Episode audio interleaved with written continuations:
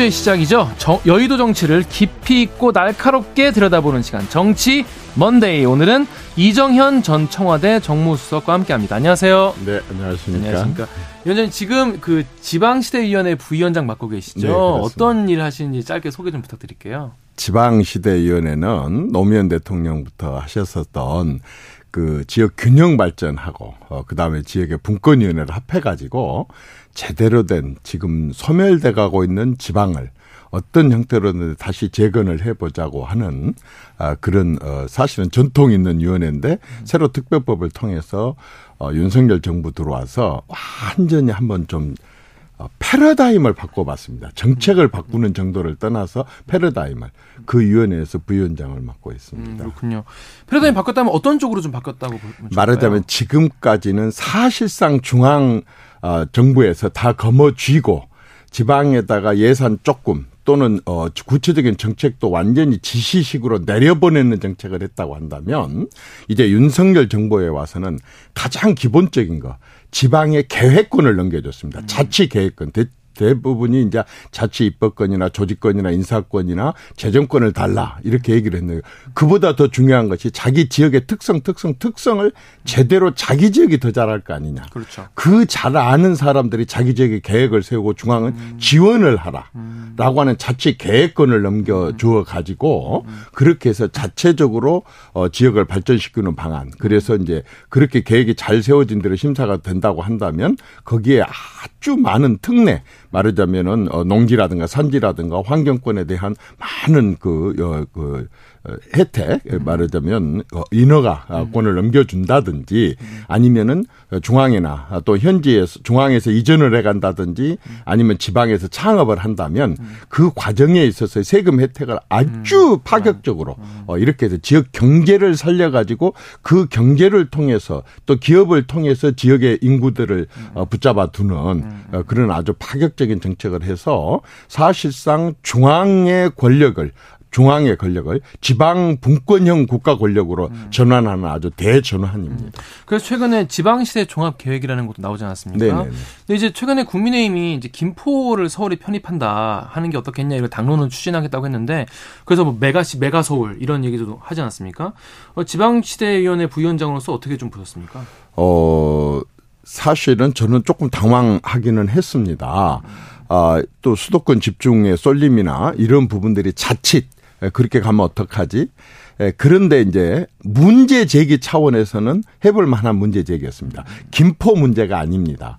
사실상 조선 몇 도였었어요? 8도였잖아요. 네, 지금 17개 시도예요. 맞습니다. 조선 시대 때도 초광역 시도 정책을 펼쳤었는데 이렇게 교통이 발달하고 특히 어마 만 개가 넘는 터널이 뚫리고 고속도로가 아니라 고속철이 생기고 이제는 전화 정도가 아니라 휴대폰으로 1초면 전국이 다 통용되는 이런 시대에 강으로 나누고 산으로 나누고 산맥으로 나누고 내로 나누고 이런 식으로 나누는 지금 행정구역은 2만 4천 명, 2만 6천 명 군에도 공무원들이 800명, 900명. 또뭐 어, 여러 가지 면에 있어서 낭비적인 요소가 많고 비효율적인 요소가 많아서 어차피 행정구역 개편은 전국적으로 한번 이루어져야 되겠다. 그러면 국민의 힘이 이걸 당론이란 표현을 쓰려고 한다면 전국적인 행정구역 개편에 대한 문제 제기를 했다고 한다면 그건 굉장히 먹힐 수 있는 얘기고 또 시의 적절하고 용기 있는 그런 정책인데 어느 한 지역 예를 들어 김포가 됐던 하남이 됐던 어느 한 지역 문제는 그 지역 주민들이 결정할 문제입니다. 사실은 당론으로 저렇게 먼저 치고 나갈 일이 아니라 김포 시민들이 또 전남 도, 아, 저기 경, 어, 경기 도민들하고 어, 그 다음에 서울 시민들이 타협 해서 그 지역에서 이루어질고 그런 일들은 얼마든지 이루어졌어요. 예를 들어서 마산, 진해, 창원도 네. 하나로 합해졌잖아요. 맞습니다. 옛날에 여천군, 여천시가 여수시여가 합해졌기 때문에 여수 엑스포라는 국제대회로 유치할 수 있었던 겁니다. 그래서 저러한 어, 지금은 아까 메가시티 예, 또는 뭐 초광역 네. 어, 시도 또 메트로폴리탄 이런 것은 세계적인 추세고 서로 합해가고 키워가가지고 효율적으로 어, 운영하는 것은 기본적인 것 때문에 문제는 제기할 수 있었지만 음. 당론으로 네. 전국 단위의 행정구역 개편이 아닌 음, 음. 김포 문제를 당론으로 축해둔 것은 좀 섣불렀고 네. 어, 저는 김포시장 은 충분히 제기할 수 있는 문제라고 생각합니다. 음, 잘 알겠습니다. 자, 지금 국민의힘은 지금 가장 관심 있는 게 아무래도 이준석 전 대표의 신당 창당 이슈인 것 같아요. 어, 이전성님께서 보시기에는 이게 이제 신당이 될 것 같나요? 어떻게 보십니까? 이게 워낙 오래 보셨으니까. 아, 솔직히 말해서 저는 정치를 올해 38년째 해보고 있는데, 예, 예. 예, 선거 때마다 단 한 번의 예외도 없이 예, 말하자면 어그 겨울철 되면 겨울 철새 날아 들듯이 음, 음, 음. 선거철 되면 단 한 번의 예외도 없이 상수로 등장하는 게 신당이고 네. 그걸 조금 더 이쁘게 얘기하면 제3지대 네. 뭐 이런 식으로 이제 얘기를 합니다. 근데 이제 저는 신당이 성공하느냐 마느냐 하는 것은 결과를 봐야 되죠. 아직 선 지금 이제 선볼 날짜도 아직 안 잡아놨는데 딸을 낳을지 아들을 낳을지 바지를 사줄지 치마를 사줄지를 걱정하는 것처럼 그렇네요. 아직은 좀 섣부른 감이 네. 있습니다. 그러나 여기서 우리가 하나 이제 제가 궁금한 게 있어요. 이게 이 이준석 신당이냐? 예? 아까 여기 앞서 출마 출전을 했었던 최재성 신당이냐 아니면은 어, 어 김종인 신당이냐 음. 유승민 신당이냐 음. 금태섭 신당이냐 음. 어 이름만 붙여갖고 그렇게 나선 사람들이 전부 다 당을 하나씩 만드는 거냐 아니면 이준석이라고 하는 분의 밑으로 저렇게 다 들어가는 것이냐 우선 그것부터 명확하게 해야 될 것 같아요 이게 말하자면 누구 개인 김대중 김영삼이 만든 것처럼 그런 신당으로 해 가지고 어, 성공을 하느냐 아니면은 뭐 그동안에 또 많은 신당들이 있었잖아요. 내가 이름을 거론하기는 뭐 하지만은 네. 그런 신당들이 사실은 시도를 했고 맵석을 당선시켰지만 다 실패했거든요. 음. 그래서 이 신당 저는 다른 말로 표현을 해보고 싶어요. 어떻게? 이건 신땅. 왜요? 메이플라워 영국에서 메이플라워, 예. 뭔가가 아, 본국에 종교 탄압이나 이런 게 못마땅해서 죽음을 무릅쓰고 배를 타고 신대륙. 새로운 땅, 신대륙. 새로운 신대륙으로 갔단 말입니다. 그러니까 새로운 사람들이 새로운 정치 이념이나 새로운 정책을 갖고 음. 새로운 정치를 해 보려고 만든 게 신당이라고 한다 그런다면 음. 마크롱처럼 저는 성공할 가능성도 있다고 봐요. 음. 그런데 메이플라워를 타지 않고 음. 말하자면 불만 세력들이 나와서 음. 한마디로 할때 기존 1당과 2당, 1지대와 2지대를 떨어져 나와 가지고 음. 거기서 못 버틸 것 같으니까 다른 말로 표현하겠습니다. 권력 투쟁에 지니까 음. 그렇게 해서 뛰쳐 나와 가지고 만든 당이다. 그런 당들은 지금까지 수백 개가 있었고 수백 개가 다 실패를 했었습니다. 그래서 어, 저는 뭐 이것을 창당도 하기 전에 뭐 이렇게 비난하고 비판하고 싶지는 않지만 사람 위주의 정당 누구 이름을 붙여갖고 하는 정당은 지금까지는 거의 100% 실패하더라. 라고 하는 것과 어, 분명하게 새로운 사람, 새로운 이념, 새로운 정치의 모습. 그러니까 1당과 2당에서 떨어져 나온 사람들이 만들다 보니까 1당과 2당의 언저리에서 1당 과 2당 같은 정치를 또 해요. 그러면 새로 만들 필요가 없잖아요. 그런 점이 저는 있기 때문에 성공하느냐 못하느냐 무소속으로 출마하는 게 유리하냐 신당을 만들어 출마하냐 그건 지켜봐야 될 일이에요. 그리고 어떤 방향으로 가는 게 중요한 거지 새로운 당을 만드는 게 중요한 게 아니다 그 말이죠. 새로운 정치, 새로운 정치 이념, 새로 추구하는 가치 이런 것이 그렇죠. 중요하다는 말씀이신 그렇게, 거죠. 예, 예, 예. 그렇다면 지금 이준석 전 대표에겐 그런 게 있다고 보여지시나요? 아니면 어떻게 보십니까? 어, 있기도 하고 없기도 합니다. 어떤, 면에서 아, 저는 솔직히 말해서 네. 이준석 대표는 제가 있던 당에 또 제가 당대표를 했던 당의 당대표를 했기 때문에 네. 그분 개인에 대해서 저는 이렇게 저렇게 평가를 하는 것은 예의가 아니라고 생각을 해서 그건 존중을 하고 싶습니다. 그렇지만 아까도 얘기했지만 무엇을 하려는데 무엇이 다른데가 아니라 권력 투쟁에서 밀려갖고 저 당에서도 공천이 안 될 것 같으니까 이 당에서도 공천이 안 될 것 같으니까 이 당에서 얘기를 해보다가 안 먹히니까 저 당에서 안 먹히니까 나온다. 그것은 어, 굉장히 실패 가능성이 높은 것이고, 아까처럼 진보다 보수다를 넘어서 지금 대한민국에 굉장히 많은 국민들이 중도층이 많거든요. 네. 그러면 이 중도층은 사실상 정치적인 수준에 있어서 품격이나 또 생각하는 깊이나 이런 게 굉장히 높은 분입니다. 그렇죠. 이 중도를 아까처럼 진보다 보수다를 넘어서 제3지대로 중도를 끊어 안을 수 있을 정도의 비전 그런 인물 이런 걸 내세우면 좋은데 각 사람들이 당 만든다고 다 지금 갖고 그 말하자면 뱀 대가리들만 모여 있고 용꼬리는 하나도 없는 그러게 되면 이상한 그 음. 그런 어, 좀 모임체가 되기 때문에 예, 사실은 좀 더 지켜봐야 돼 음. 예, 알겠습니다. 사실 신당을 만약에 만든다고 해도 거기서 뭔가 이제 추구하는 가치나 비전 같은 거, 정책적인 비전 같은 거를 되게 잘 내놓으면 또 의미가 있을 수 있는데 프랑스 마크롱이 그렇게 성공한 네. 거예요. 네. 불과 몇 달 만에 네. 집권도 했고 제 1당도 됐고 음, 음, 음, 그런데 이제 그런 식의 비전 네. 또 그런 중도를 잡을 수 있는 그런 모습을 보인 게 아니라 음. 자꾸 상대방에 대한 공격, 자기 아군 진짜에다 뭐 술탄 까고 총쏘아대고 막 이런 식으로 해갖고 언론의 주목을 받아갖고 음, 음. 그렇게 해서 하려고 한다 그런다면 성공하기가 어렵죠. 근데 말씀하신 대로 그건 이제 원론적으로는 그런데 음. 사실 또 총선이 얼마 안 남지 않았습니까? 그렇죠. 그래서 이런 상황에서 현실적으로 뭐 유승민 의원과 이준석 뭐 전 대표 같이 뭐 한다거나 이러면 사실 국내 입장에서는 어느 정도는 타격을 받을 수밖에 없지 않겠나 이런 위기감이 좀 들긴 들 것 같아요. 근데 지금 네. 알다시피 민주당에 계셔서 민주당 내에서도 또 바른 말 하다가 지금 쫓겨난 사람들이나 또 인정받지 못한 사람들도 합류를 네. 한다고 하고 네, 네. 뭐 이렇게 하니까 꼭 어, 국민의 힘만 타격을 입는다기보다는 어, 우리 정치권 전체에 영향을 미친다. 문제는 뭐냐면 그렇게 크냐 안 크냐 그런 식으로 국민들한테 지지를 받느냐 안 받느냐가 중요한 거지 음. 당을 만드는 게 중요하지 않는 거죠. 음. 음. 선거철 되면요 꼭 텐트 쳤다 접은 것만큼이나 쉬운 게 신당이에요. 음. 얼마나 많은 신당들이 생겼다가 또 그냥 없어진지도 모르게 텐트 언제 가서 철수해버린지도 모르게 접고 사라진 정당들이 많아요. 음. 신당은 그렇지만 이제 지역구로 이제 이제 얘기를 해보면은 이제 이전, 이준석 전 대표가 대구 이야기를 하면서 영남 기, 뭐 기반의 신당 이런 얘기를 하고 있지 않습니까? 근데 어디에 가겠냐라고 하니까 친윤 후보나 대통령의 낙하산 후보가 들어오는 곳에 내가 가겠다 이런 얘기를 했어요. 이 전략 어떻게 보시는지? 그게 정책하고 무슨 상관이 있어요? 그게 음. 국민들의 먹고 사는 것, 또 국민을 위해서 무엇을 할 것인가라고 하는 것하고 무슨 상관이 있어요? 그러면요. 그런 의도가 아니었다 손치더라도 음. 마치 내가 못마땅한 것에 대한 보복 음, 음. 어? 오해 오해 그런 오해를 받을 수가 음, 있죠. 그래서 저는 지금 새로 시작하는 21세기 이제 새로운 시대가 새로운 정치를 하겠다는 사람들이 영남을 들먹이고 호남을 들먹이고 음. 또뭐 누구에 대해서 대적해 갖고 어떻게 하겠다 이런 것은 썩 바람직해 보이지 않습니다. 네. 새로운 정치 말씀하셨는데 어, 윤석열 대통령이 2023 전국 새마을 지도자 대회에 참석을 하셨어요. 가셔서 이제 어, 새마을 운동의 영광을 재현하자 이런 말씀도 하시고 예, 박정희 전 대통령에 대해서 위대한 지도자 이런 얘기를 하면서 요즘에 굉장히 TK 지역에 공을 많이 들이시는 것 같아요. 요즘에 이제 대구 자주 가시는데 윤석열 대통령의 이번 뭐 발언이나 이런 행보에 대해서 좀 어떻게 좀 보십니까?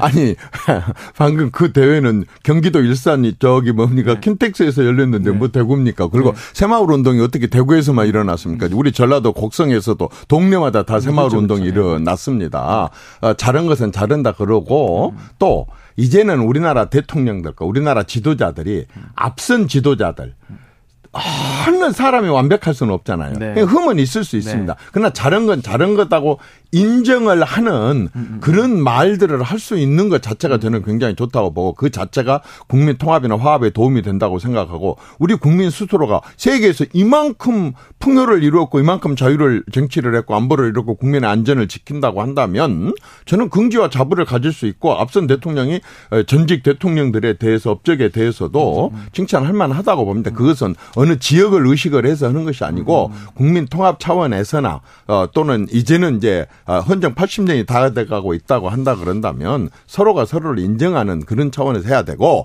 그 다음에 대통령께서 아까 2030을 가서 만나시고 이렇게 한 것들은 저는 아주 잘했다고 생각합니다. 그리고 음. 어 거기뿐만 아니고 대통령이 어 지금 예를 들어서 전라북도만 해서도 두 번을 가셨고 광주도 두 번 가셨고 어 강원도나 세 번을 가셨고 뭐 이렇게 하더라고요. 어 그리고 이제 대구 같은 경우도 최근에 어 연달아서 한 가다 보니까 많이 간 것 같지만은 전국적으로 많이 다니고 계세요. 근데 아주 특징적인 게 하나 있습니다. 지난번에 대통령이 그 사우디 하고 카타르 가시는 동안에 네네. 아마 처음 지시를 하셨나 봐요. 어, 대통령실에 비서들이 나 없는 동안에 한번 현장을 좀 내려가봐라. 음, 음. 하고 27톰을 팀을 보내봤대요. 그리고 갔다 오실 때 그 보고를 받았는데 음. 굉장히 충격을 받으신 것 같아요. 현장에 가서 직접 얘기를 들으니까 말하자면 이 규제의 심각성도 너무 크고 음. 여러 가지 문제점들이 많이 있더라. 음. 그래서 그 뒤에 어떻게 했느냐. 국무총리실에서 전 부처를 내려보냈어요. 한 270여 군데다 내려보내가지고 굉장히 많은 의견을 들었대요. 저는요.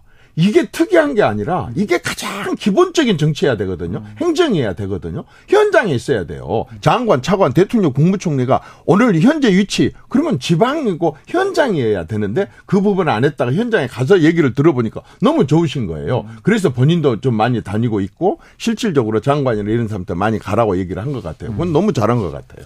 알겠습니다. 지금 이뇨한 혁신이 활동은 좀 어떻게 보시는지 궁금한데 최근에 이제 이 위원장이 이제 이수석님 얘기를 했지 않습니까? 이제 당시 이정, 이정현 전 의원이 100%질 줄 알았는데 전라도에서 새누리당으로 출마해서 당선됐다는 신화가 있다 이런 얘기를 하면서 이제 험지 출마 이런 얘기도 하게, 하고 있는데 지금 이뇨한 혁신이를 보이면은 어떻게 좀 어떻게 좀 평가를 좀 하시는지 끝나 봐야죠. 이제 뭐 한 한 달도 안 했고 한 2, 3주 했는데 얼마 안 남았어요. 지금 벌써. 평가하기는 좀 그렇지만 예, 예. 저는 이뇨한을 보면요. 예, 예. 야 저기다 만약에 선글라스를 딱 끼고 파이프를 딱 입에 물리면 누구하고 비슷할까?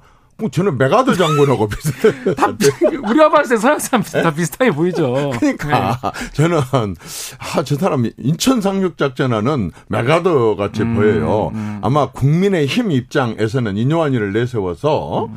아마 총선 상륙 작전, 수도권 상륙 작전을 음. 펼치는 것이 아닌가 싶은데 에, 저는 혁신이 혁신이가 가장 해야 될 일은 뭐냐면 가급적이면 기득권을 깨는 거예요. 기득권을 내려놓게 하는 거예요. 아까 중진들이 뭐 어디로 출마하라 말하라부터 시작해서 젊은 사람들을 많이 내세운다 그러면 결국 좀 나이 많은 사람들은 비례대표에서 조금 덜 어, 쓰고 뭐 이렇게 하는 것처럼 기득권을 내려놓는 거. 사실 기득권을 내려놓지 않아갖고 실패한 혁신이가 최근에 있었어요. 민주당에서 두 번이나 혁신위를 내세웠지만은 두 번 다 실패를 했어요. 왜냐하면 당 대표 기득권 지키기 혁신위원회가 되다 보니까 음. 실패를 하는 거고 당 대표부터 시작해갖고 다음번 어, 총선에 나오지 말든지 아니면 수도권에 험지로 출마하든지라고 기득권 내려놓기를 하고 있는 것은 아주 참 잘하고 있다고 생각합니다. 가능할 거라 보십니까? 김기현 당대표도 그렇고 영남의 스타 의원들도 많이 있는데. 저는요, 뭐 어쨌든 간에 지금 국민들이 국민의 힘에 대해서 많은 실망을 느끼고 지지율이 낮고 이렇게 하는 것들 중에 가장 큰 것이 도대체 얼마나 매를 맞아야 돼 기득권을 다 내려, 내려놓을래 어. 이거거든요. 어. 그렇기 때문에 저는 어, 지금 인요한 위원장이 내세운 것은 국민들의 뜻을 어느 정도 보고하는 것으로 보고 국민의 뜻으로 나는 그분들이 받아들여야 된다고 봅니다. 그 국민의 뜻이니까 그러니까 친윤 중진이나 영남 스타 의원 그리고 김기현 당대표가 포함되는 꼭 누구라기보다는 네. 제대로 지금까지 리더십을 발휘하지 못했 가지고 음, 음. 국민들의 마음을 사지 못했다고 한다면 우선 힘을 발휘했었던 사람, 힘이 있었던 사람들, powerful한 사람들, power man들이 우선은 어 말하자면 헌신하고 어, 희생을 해야 되겠죠. 왜냐? 그 사람들을 위한 당이 아니잖아요. 그 사람들을 위한 정치가 아니잖아요. 국민을 위한 정치고 대한민국을 위한 정치였는데 거기서 지지를 못 받고 자기들 리더십을 발휘면 안 됐다. 그럼 깨끗이 물러나야죠. 그렇지 않습니까? 자기들만 있는 세상이 아니고 자기들을 위해서 당 만들어 놓고 지지자들이 지원하는 게 아니거든요. 그런 의미에서 혁신이 사모하는 좀 어떻게 평가하시는지 궁금해요. 이제 청년 이제 비례해서 청년의 어떤 어이 비율을 많이 좀 높이자 이런 식의 혁신을 내놨는데 어떻게 좀 보십니까? 저는 아주 무릎에 쳤습니다. 아, 너무 잘했다고 너무 생각합니다. 잘했다. 왜냐면요. 네네. 우리나라 국민들이요. 세 종류가 있어요. 저같이 58년생 이상들은 후진국 때 태어난 국민들이에요. 아, 옛날에. 그런데 한 40세까지는 내 밑으로 40세까지는 중진국에 태어났어. 개발도상국. 그런데 40세 이하들은 나서 보니까 나라가 선진국이에요. 맞습니다. 이 선진국에서 태어난 사람들의 사고방식과 창의력과 살아가는 방식이 다르거든요. 음. 그런데 그 사람들을 대변하는 사람들이 이 당에 아무도 없으면 누가 심부름을 합니까? 음. 청년들한테 가갖고 통역을 데리고 가서 얘기를 해야 될 정도인데 음. 이준석이 인기 있었던 건 그거였거든요. 음. 청년들의 그러한 심정과 자기들의 입장을 대변을 해줄 수 있었기 때문에 그랬거든요. 음. 그래서 저는 만약에 청년들이 경력이 부족하고 선거 능력이 부족해서 만약에 그 지역구에서 진출을 많이 못한다면 당연히 비례대표 배려를 많이 해갖고라도 어쨌든 37% 이상이 40세 이하라고 한다면 37%에 해당되는 대표를 파견 받아야 되고 그렇다고 한다면 비례대표를 받은 건 이뇨한 위원장이 아주 잘한 정책이라고. 음. 아 말씀 잘 들었습니다. 지금까지 이정현 전 청와대 정무수석이었습니다. 고맙습니다. 네, 감사합니다. 네. 여러분은 지금 아침 시사 프로의 최강자 KBS 최강 시사와 함께하고 계십니다.